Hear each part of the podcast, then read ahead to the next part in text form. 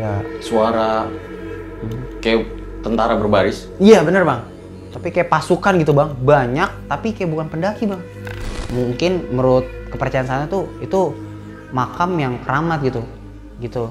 Dan lo duduk di situ, Gua duduk di situ bang, terus terang. main-main di situ. Main-main di situ, foto-foto di situ, kayak kayak bercanda-bercanda di situ, berdua sama teman gua.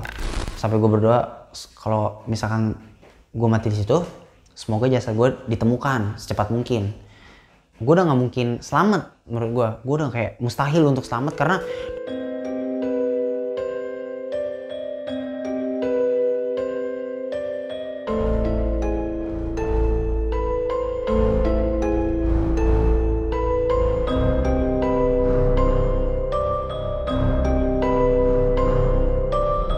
Kembali lagi bersama gue, Fajar Aditya, di Omamat Season 1. Dan di episode kali ini, kita sudah kedatangan seorang narasumber yang mengirimkan ceritanya ke email RJL. Selamat malam Mas Bima. selamat malam mas. Sebuah cerita ketika mendaki Gunung Sindoro. Iya benar, Gunung Sindoro. Apa yang dirasakan ketika mengalami pengalaman tersebut? Pengalaman yang sangat buruk dalam hidup saya yaitu saya hampir mati di Gunung Sindoro. Saya menyasar di gunung tersebut dan tidak tahu arah kembali. Di situ saya cukup bingung. Kenapa? Karena saya saat keadaan nyasar, saya sudah berpikiran yang negatif dan saya berpikiran mati saja di situ karena saya sudah mengalami gejala yang namanya hipotermia. Ketika turunnya itu saya bersama teman saya, tiga rekan saya, jarak dengan teman saya cuma 10 meter. Tetapi saya malah tidak melihat teman saya ketika saya menengok ke belakang dan saya hilang di situ. Oke, sebelum gue lanjutkan ceritanya, buat kalian yang belum subscribe channel ini, jangan lupa pencet tombol subscribe dan juga aktifkan lonceng di sebelahnya agar kalian mendapatkan notifikasi-notifikasi terbaru dari video RJL. Dan buat kalian yang sudah subscribe, gue ucapkan terima kasih dan jangan sampai ketinggalan salah satu video kita yang ini. So, langsung saja. Berikut adalah ceritanya.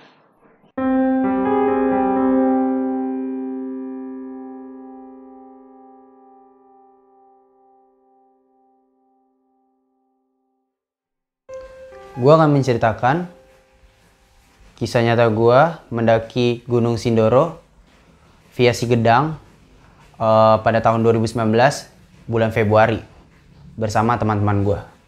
Gue berangkat dari Jakarta eh, tujuh orang, dua cewek dan lima laki-laki.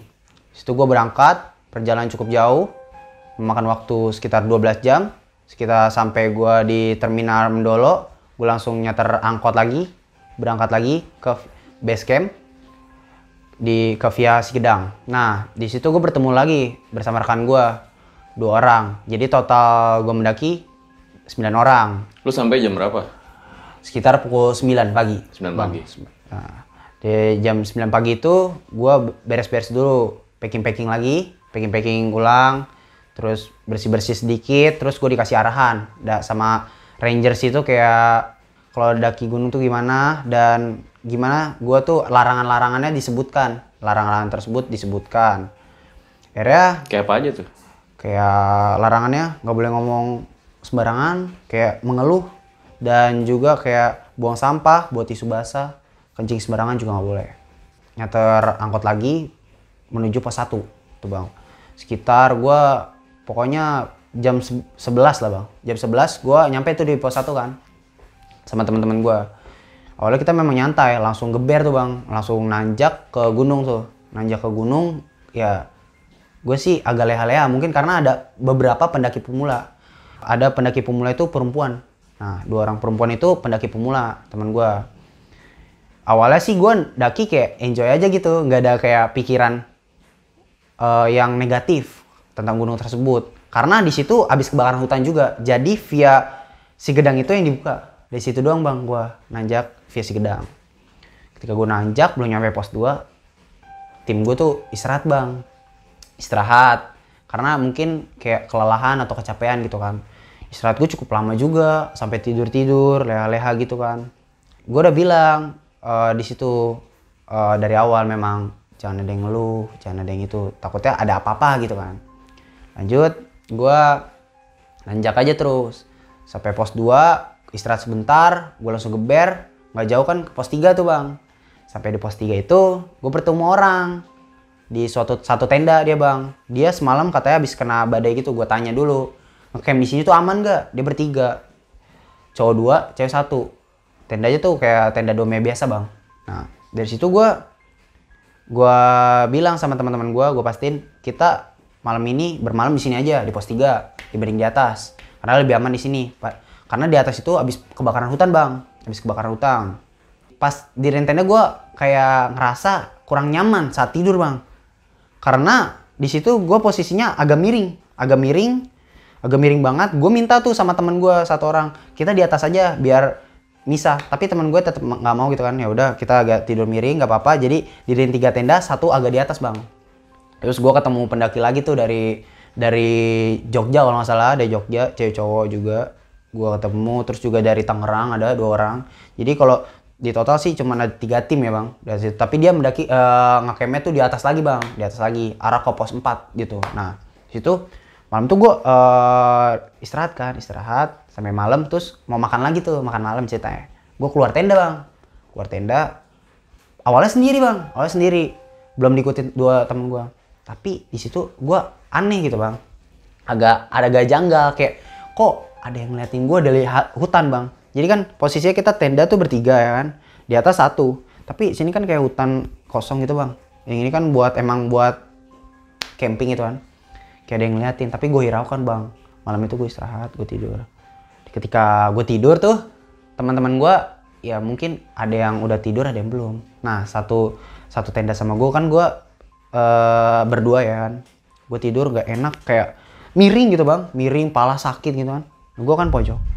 Kayak ada tenda gue tuh kayak angin biasa kan ya. Tapi malam itu gue kayak agak susah tidur. Kenapa bang? Karena ada kayak prajurit gitu bang. Kayak banyak banget kaki hentakan kaki. Tapi kayak kalau pendaki mungkin ya ada center permisi gitu kan. Ini nggak ada bang center tapi serentak gitu bang. Kayak bunyinya gimana? Dek dek dek gitu bang. Serentak jadi kayak banyak orang tapi serentak ya kan gue di situ jujur bang takut gue takut ngerasa wah kayaknya udah ada yang janggal nih Yaudah. Suara hmm. kayak tentara berbaris. Iya bener bang. Tapi kayak pasukan gitu bang. Banyak tapi kayak bukan pendaki bang. Kalau pendaki setahu gue sih biasanya pakai center ya. Pakai center terus juga permisi kalau itu kan ada orang nggak gitu kan nanya. Dan ini enggak bang. Kayak banyak gitu kan. Situ gue bingung. Ya udah dah. Akhirnya gue gue tidur aja tuh. Udah malam. Gue tidur. Pagi gue bangun bang. Jam 9 pa eh jam 9 jam 6. Jam 6 pagi tuh gue bangun untuk summit bareng-bareng sama temen gue.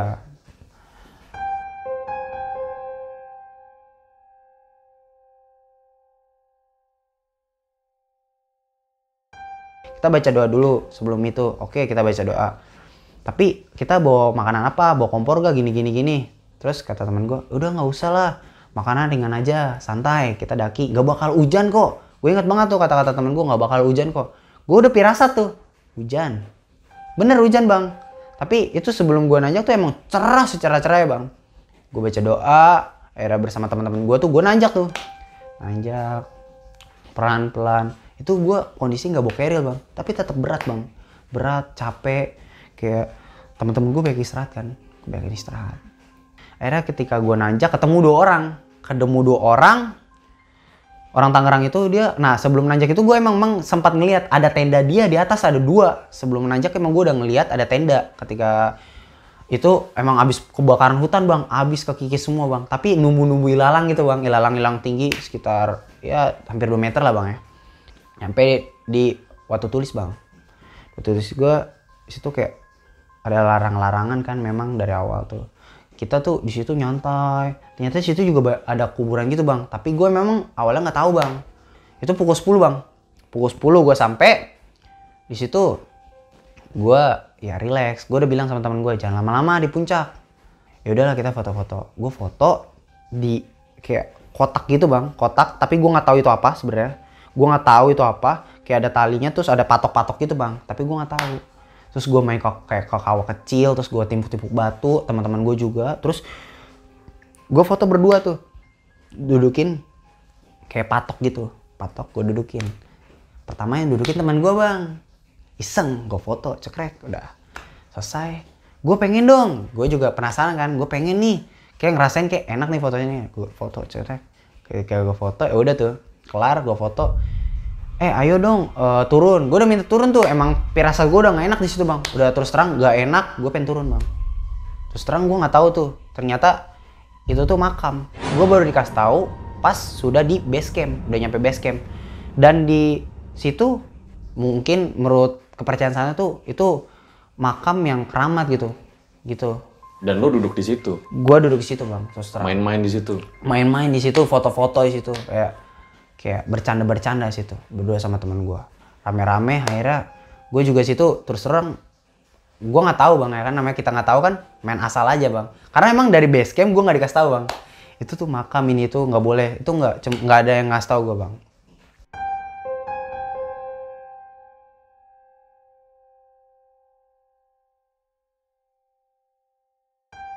Akhirnya gue sekitar pukul 11 lewat gue memutuskan untuk turun bersama kedua kedua rekan gue lagi. Eh, yang satu cewek yang satu cowok. Singkat cerita nggak lama kemudian ada dari balik sebelah kiri tuh kayak jurang gitu ada yang minta tolong. Minta teriak gitu laki-laki sama perempuan. Tolong tolong gitu kan. Tapi gue kayak stay di situ dan dia kayak ngasih syarat ke gue lampu gitu lampu gitu dia nanya jalur. Dia jauh deh "Ya, itu jalurnya bener atau enggak? Gitu kan. Gua gua bilang bener kok bener oke era nyamperin gue tuh bang. Dan dia dari bawah ke atas lagi kan ke atas dikit nyamperin. Dia nanya kayak nanya dulu dia haus kausan dia minta air. Akhirnya gue bilang ada air sedikit. Karena di situ bener-bener kayak kabut. Udah gelap bang. Udah kabut gelap gue di situ udah sontak panik karena bener-bener bakal hujan. Pas di situ udah nggak bakal hujan gak lama bener-bener gerimis gerimis terlebih dahulu. Akhirnya gue nitip HP gue ke teman gue yang cowok itu ditaruh di daypacknya kan sama orang dari Jogja itu nitip nitip juga kan. Ya kita turun tuh jadi berlima. Kita turun bersama-sama tuh turun. Hujan deras bang.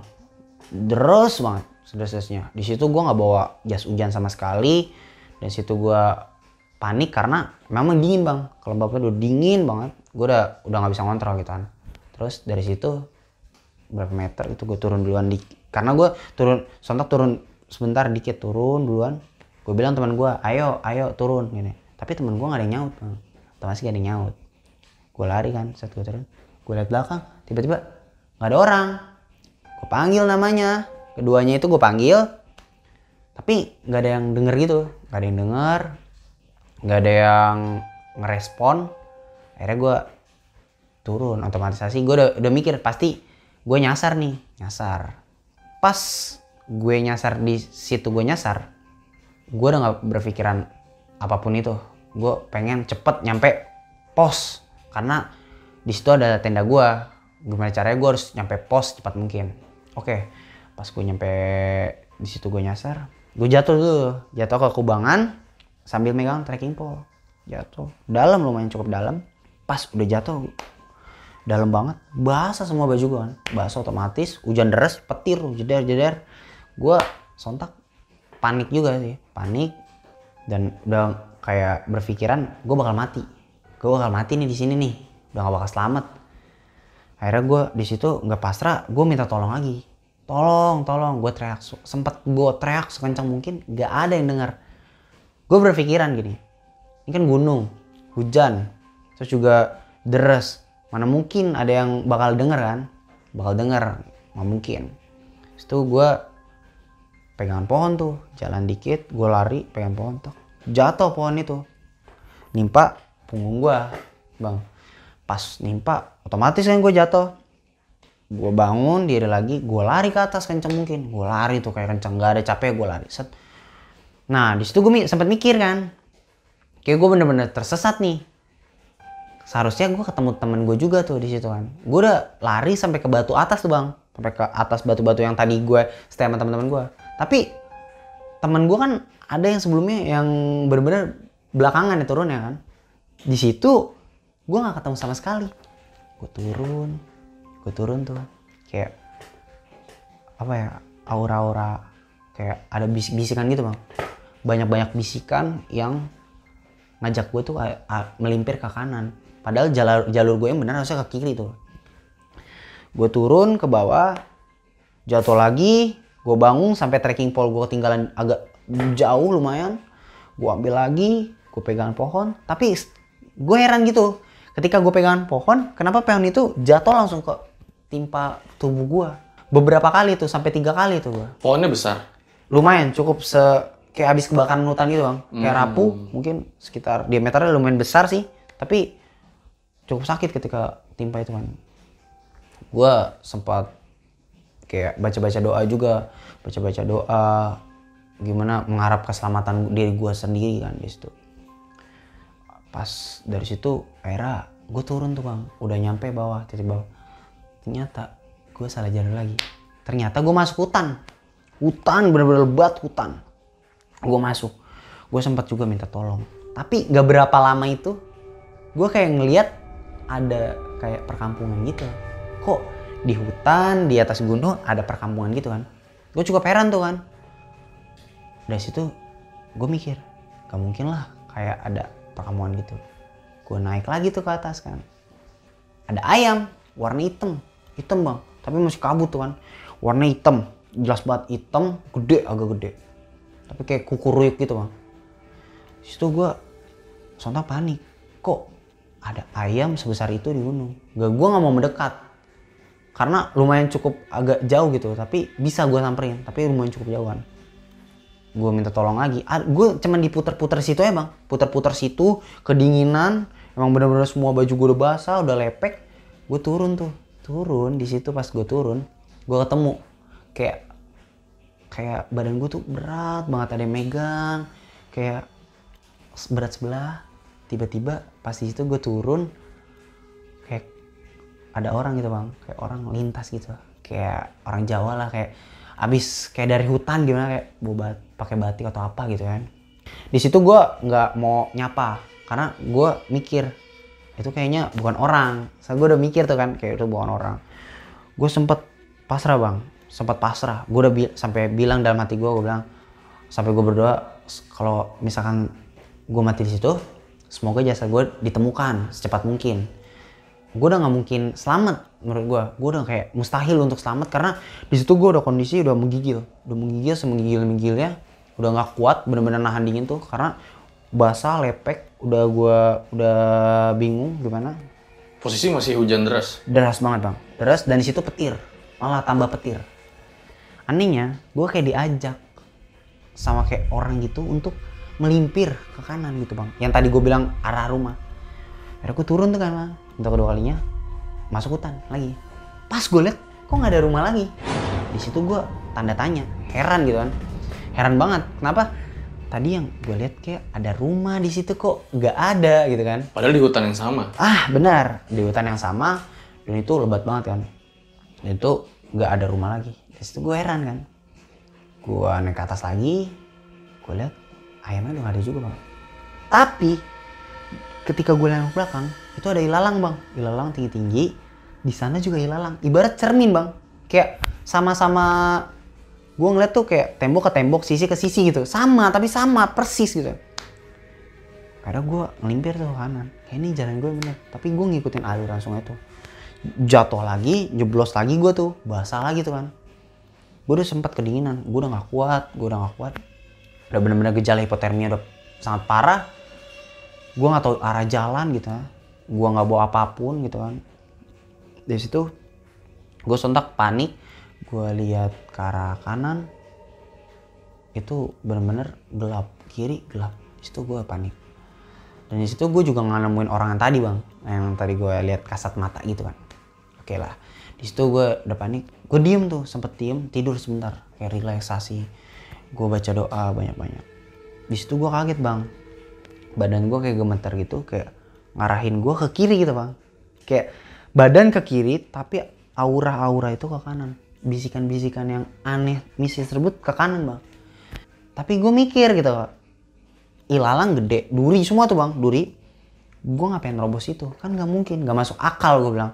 Tadi tuh gue ngeliat sini gue bilang. Cuman gue ngeliat ilalang pas gue ndaki tuh di kanan itu kayak jurang di kiri tuh ada ilalang gitu kan gue nggak mikir ke situ. Gue ke atas lagi turun ke bawah. Ada kali lebih dari 8 kali untuk mungkin sampai gue nggak bisa ngitungin karena sa- saking banyak kayak gue sempat gue di situ udah frustasi dan minta tolong lagi bang. Gue udah cukup stres bang situ bang. Udah batuk-batuk gue udah bener-bener gejala itu udah Jadi lo batuk-batuk 8 kali udah balik atas itu bawah. iya udah 8 kali lebih bang. Pas di situ akhirnya badan gue tuh kayak ngarahin ke ki- kiri terus.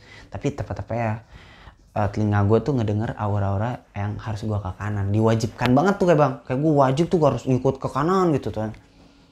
Padahal itu kanan itu ternyata itu jurang bang pas di base camp tuh gue kasih itu, itu jurang. Dan gue nggak tahu sebelumnya bener-bener nggak tahu karena itu kayak cermin bang. Ya ketika nyasar kita bisa dibawa meninggal karena itu juga bang mungkin.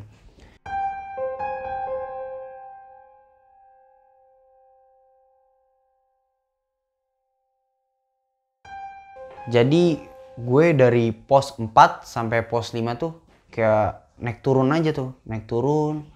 Gue keling- kebingungan. Pas gue turun juga yang tadi gue lihat perkampungan yang tadinya ada, nggak ada.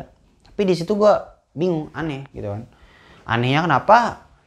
Tetap ada kayak suara-suara gitu mengajak gue untuk ke arah ke kanan.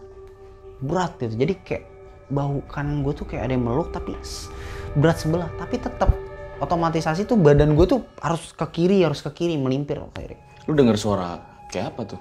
Kayak suara ajak-ajakan.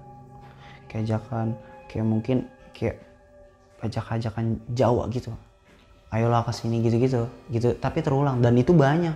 Bukan cuma kayak satu suara gitu, banyak dan terulang-ulang terus. Lu denger tuh? Dengar. Jelas? Jadi, jelas. Jadi di situ tuh kayak telinga bagian kanan gue tuh kayak agak sakit gitu. Kalau denger itu tuh kayak ayo kalau gue nggak ke kanan kayak nggak ngikutin dia tuh kayak sakit. Badan gue sakit ya. Gue tuh kayak udah bener-bener beda alam kayak beda alam gitu kan. Kayak beda alam. Sontak gue kayak ngikutin firasat badan gue aja. Nggak berapa lama langit tuh kebelah. Langit tuh kebelah. Langit tuh kebelah. Der tapi samping kiri kanan masih mendung hujan tapi itu bener-bener cerah biru banget cerah sejarah cerahnya semoga aja ini benar jalan gue kan. Semoga bisa selamat. Oke lah. Tapi yang nggak masuk nalar gue gue robos ilalang bang. Tinggi tinggi bang robos ilalang. Ilalang itu tuh kayak wah tinggi tinggi banget. Dan itu pas masuk duri semua. Setinggi apa? wah lebih tinggi dari badan gue lah bang. Lebih tinggi dari lu. Eh, hampir ya kira-kira hampir 2 meter lah hampir lah ya 2 meter. Pas gue terobos terobos terobos lumayan cukup lama gue liat nih kayak ini ini jalur. Gue liat nih ini jalur. Kayak gue mikir kan ini jalur bener atau salah? Masa gue nyasar lagi kan? Gue mikir tuh kayaknya nih jalur bener dah gue bilang kan. Gue naik ke atas bang. Gue gue salahnya itu kenapa gue naik ke atas lagi? Kenapa nggak langsung turun gitu kan? Kenapa gue nggak langsung turun? Kenapa gue naik ke atas? Gue naik ke atas gue liat kok nggak ada tenda? Awal pendakian tuh gue ngeliat ada dua tenda bang. Dua tenda orang Tangerang sama orang Jogja tersebut kan tiba-tiba di situ nggak ada sama sekali gue ngeliat tenda kosong melompong. Gue liat atas kok kayak kosong melompong. Dan di situ kalau itu jalur bener pasti gue ketemu teman gue bang dan itu sama sekali gue dari kejauhan pun walaupun itu kabut gue nggak ngeliat sama sekali teman gue ya udah gue bilang Bismillah lah gue turun tuh turun. Pas gue liat kanan itu kayaknya hutan yang tadi gue lewatin bang. Hutan yang benar-benar persis gue lewatin. Gue nggak mau nyasar untuk kedua kalinya untuk tiga kali itu. Gue udah nyasar udah banyak banget gue nggak boleh nyasar lagi. Tapi ini kayak bener. Tapi gue yakin tuh bang akhirnya gue turun tuh melimpir kan ke kiri terus baru ke kanan. Gue. Pas gue lari lari, itu pas gue nyampe tenda. Tenda gue hancur bang. Thomas lah kok gue kaget? Kok tenda gue hancur? Gara, apa gara-gara badai? Terus gue lihat belakang ada tenda temen gue tiba-tiba. Pas gue lihat kan kayak gue berdiri tenda tuh bertiga tenda ya kan? Yang satu di atas emang tiga tenda tuh bang. Berada pada depan gitu kan. Ada flysheetnya juga. Tenda gue patah bang frame-nya. Patah hancur banjir sebanyu banjir tuh. Bener-bener kayak tenda tenggelam lah. Tapi anehnya tenda temen gue tuh enggak. Dua orang itu enggak sama sekali. Aman bang. Aman. Paling cuman kayak masuk air sedikit lah. Tapi bener-bener nggak hancur sama sekali. Nggak bener-bener kayak bentuknya tuh masih semula dan gue tuh kayak agak udah bergeser udah patah remnya tuh. Udah kayak persilangan gitu kan. Akhirnya gue tuh di situ berusaha kayak buka baju tuh di luar udah buka, baju tapi masih ada yang aneh janggal gitu. Dari hutan tersebut masih kayak di sana ada hutan kayak ngeliatin ke gue terus. Akhirnya gue masuk tuh bang. Masuk. Gak berapa lama masuk.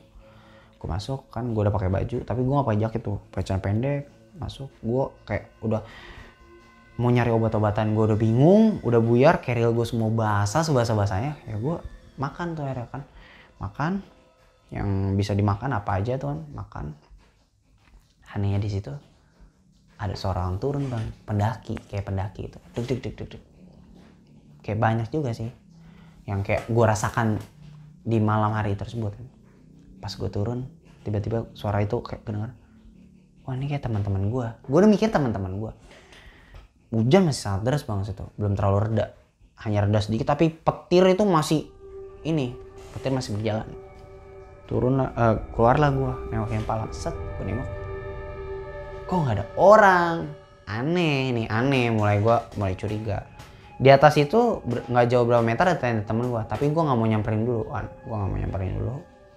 Jadi lu sampai tenda tuh jam berapa? Ya sekitar setengah tigaan lah. Gue lihat. Dan malah lu duluan yang nyampe bukan nah, temen lu? iya herannya gue di situ.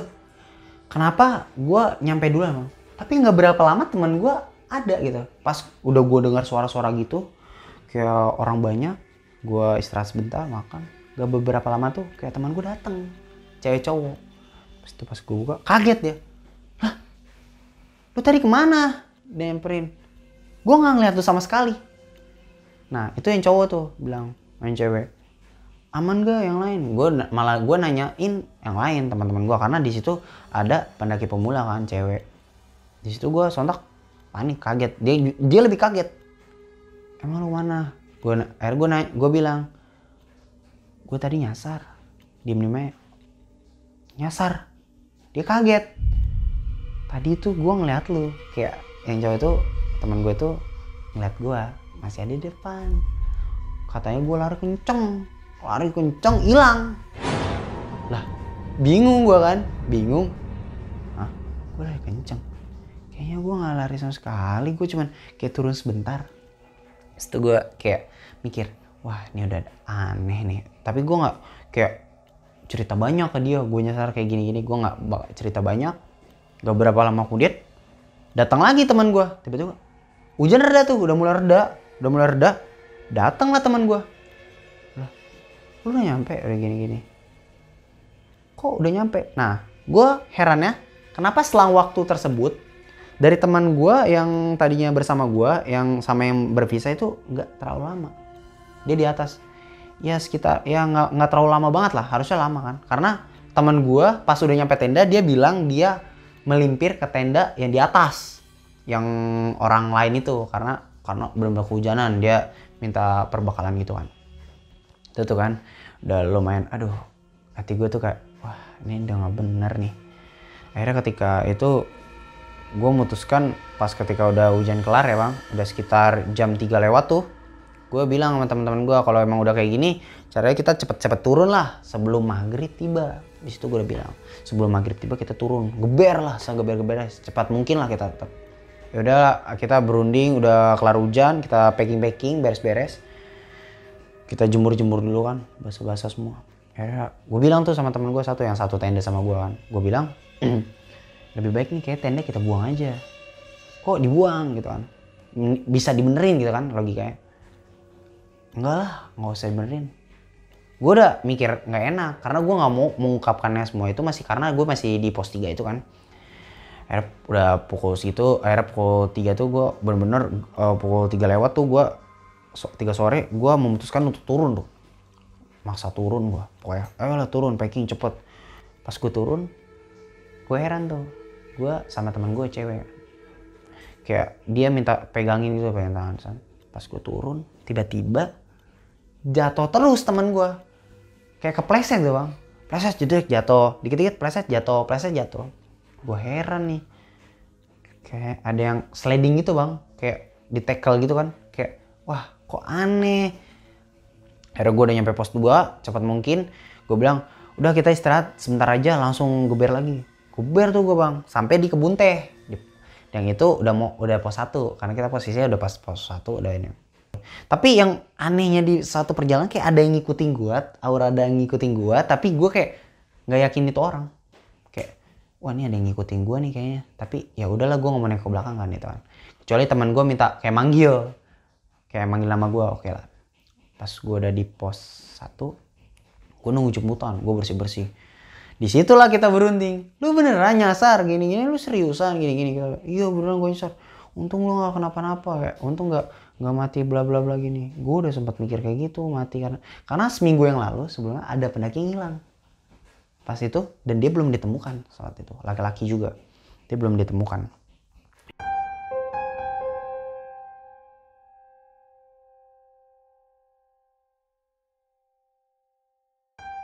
pas gue udah sampai base camp akhirnya gue bersih bersih kayak siap-siap juga kayak packing packing ulang.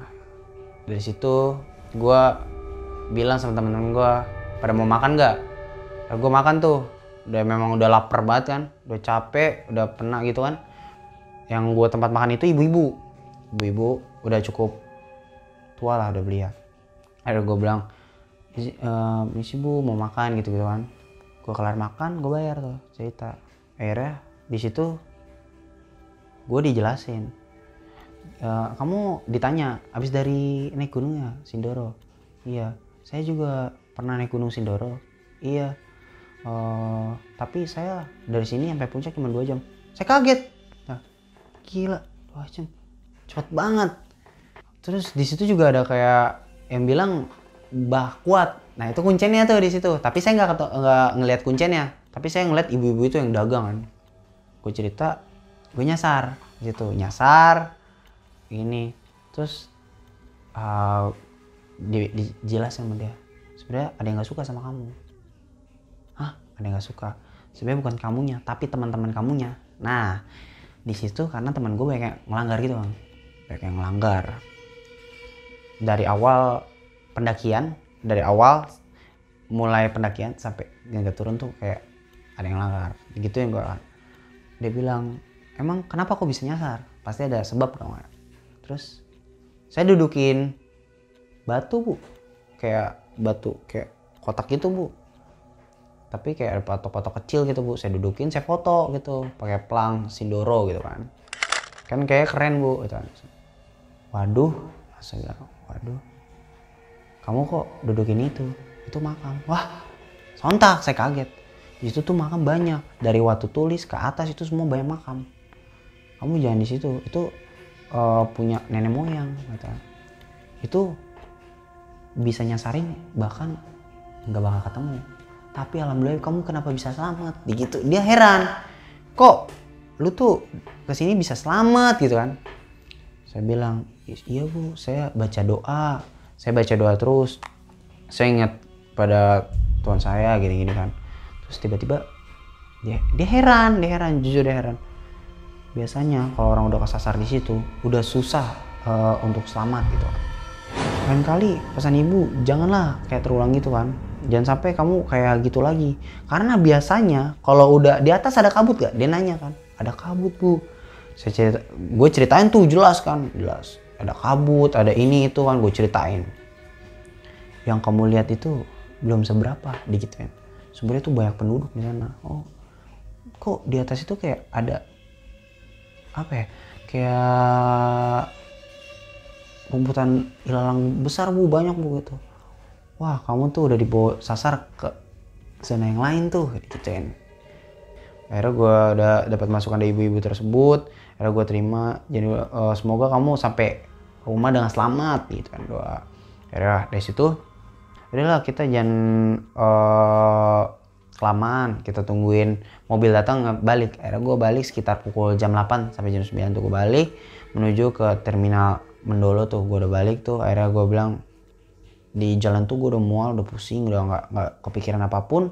Ya dari situ lah gue uh, kayak mendapatkan suatu pengalaman yang berbeda hampir mati kayak gitu sih bang Itu dia guys, pengalaman luar biasa yang dialami oleh Mas Bima ya. sampai sekarang tuh masih agak trauma gitu nggak sih lu ngalamin? Iya, trauma sih ada karena itu pengalaman terburuk gue ya dalam hidup. Gue nyasar sendirian pertama kali juga kan di atas gunung itu kondisi hujan dan gue hampir benar-benar gejala kena hipotermia situ. Dan sempat terpikirkan bahwa itu akhir dari hidup lo bahkan. Benar sekali, benar sekali. Akhir dari hidup gue dan gue juga udah gak kepikiran. Ya gue mikir kayak ah gue bakal mati di situ deh. Tapi ada lagi nggak sih sebenarnya hal yang dilakuin oleh lo atau teman-teman lo gitu kayak misalnya berkata ngaco atau buang sampah sembarangan? Mungkin kalau berkata ngaco tuh kayak sedikit ya, kayak bercanda-bercanda lelucon. Nah lelucon itu kayak biasa-biasa aja menurut gue. Terus juga kayak mungkin banyak ngeluh teman-teman gue. Kecapean tuh ngeluh, sedikit-sedikit tuh ngeluh. Itu kayak mungkin pantangan ya. Dan sebenarnya kan tadi lu cerita itu yang duduk di makam kan bukan lo doang dan yang berkata ngaco juga bukan lo doang kan. Tapi kenapa kok imbasnya malah kena ke lo? Ya mungkin gue juga bingung ya kenapa gue bisa kayak gitu. Karena memang gue dari kecil emang bisa ngerasa ngerasain hal yang nggak bisa dirasain orang lain. Jadi memang lu punya suatu kelebihan dibanding yang lain ya? Terus juga gue kayak emang setiap naik gunung pasti ada aja yang gue rasakan seperti gitu. Untuk mengingatkan le- jauh lebih baik kepada teman-teman gue. Gue salah teman-teman gue tuh nggak boleh ngelanggar gitu, seperti itu sih. Jadi kalau gue boleh ambil pengalaman dari Mas Bima ini adalah walaupun tadi dia sempat pesimis, tapi akhirnya setelah dia meminta perlindungan kepada yang di atas, dia terus berusaha mencari jalan keluar hingga akhirnya diberikan jalan oleh Allah Subhanahu wa taala. Itu mungkin pelajaran yang sangat luar biasa yang bisa dipetik dari cerita pada kali ini. Benar sekali. Dan buat kalian yang suka dengan cerita-cerita seperti ini, jangan lupa di subscribe, like, dan juga share ke teman-teman kalian. Demikian video pada kali ini, dan ciao. Thank you, Mas.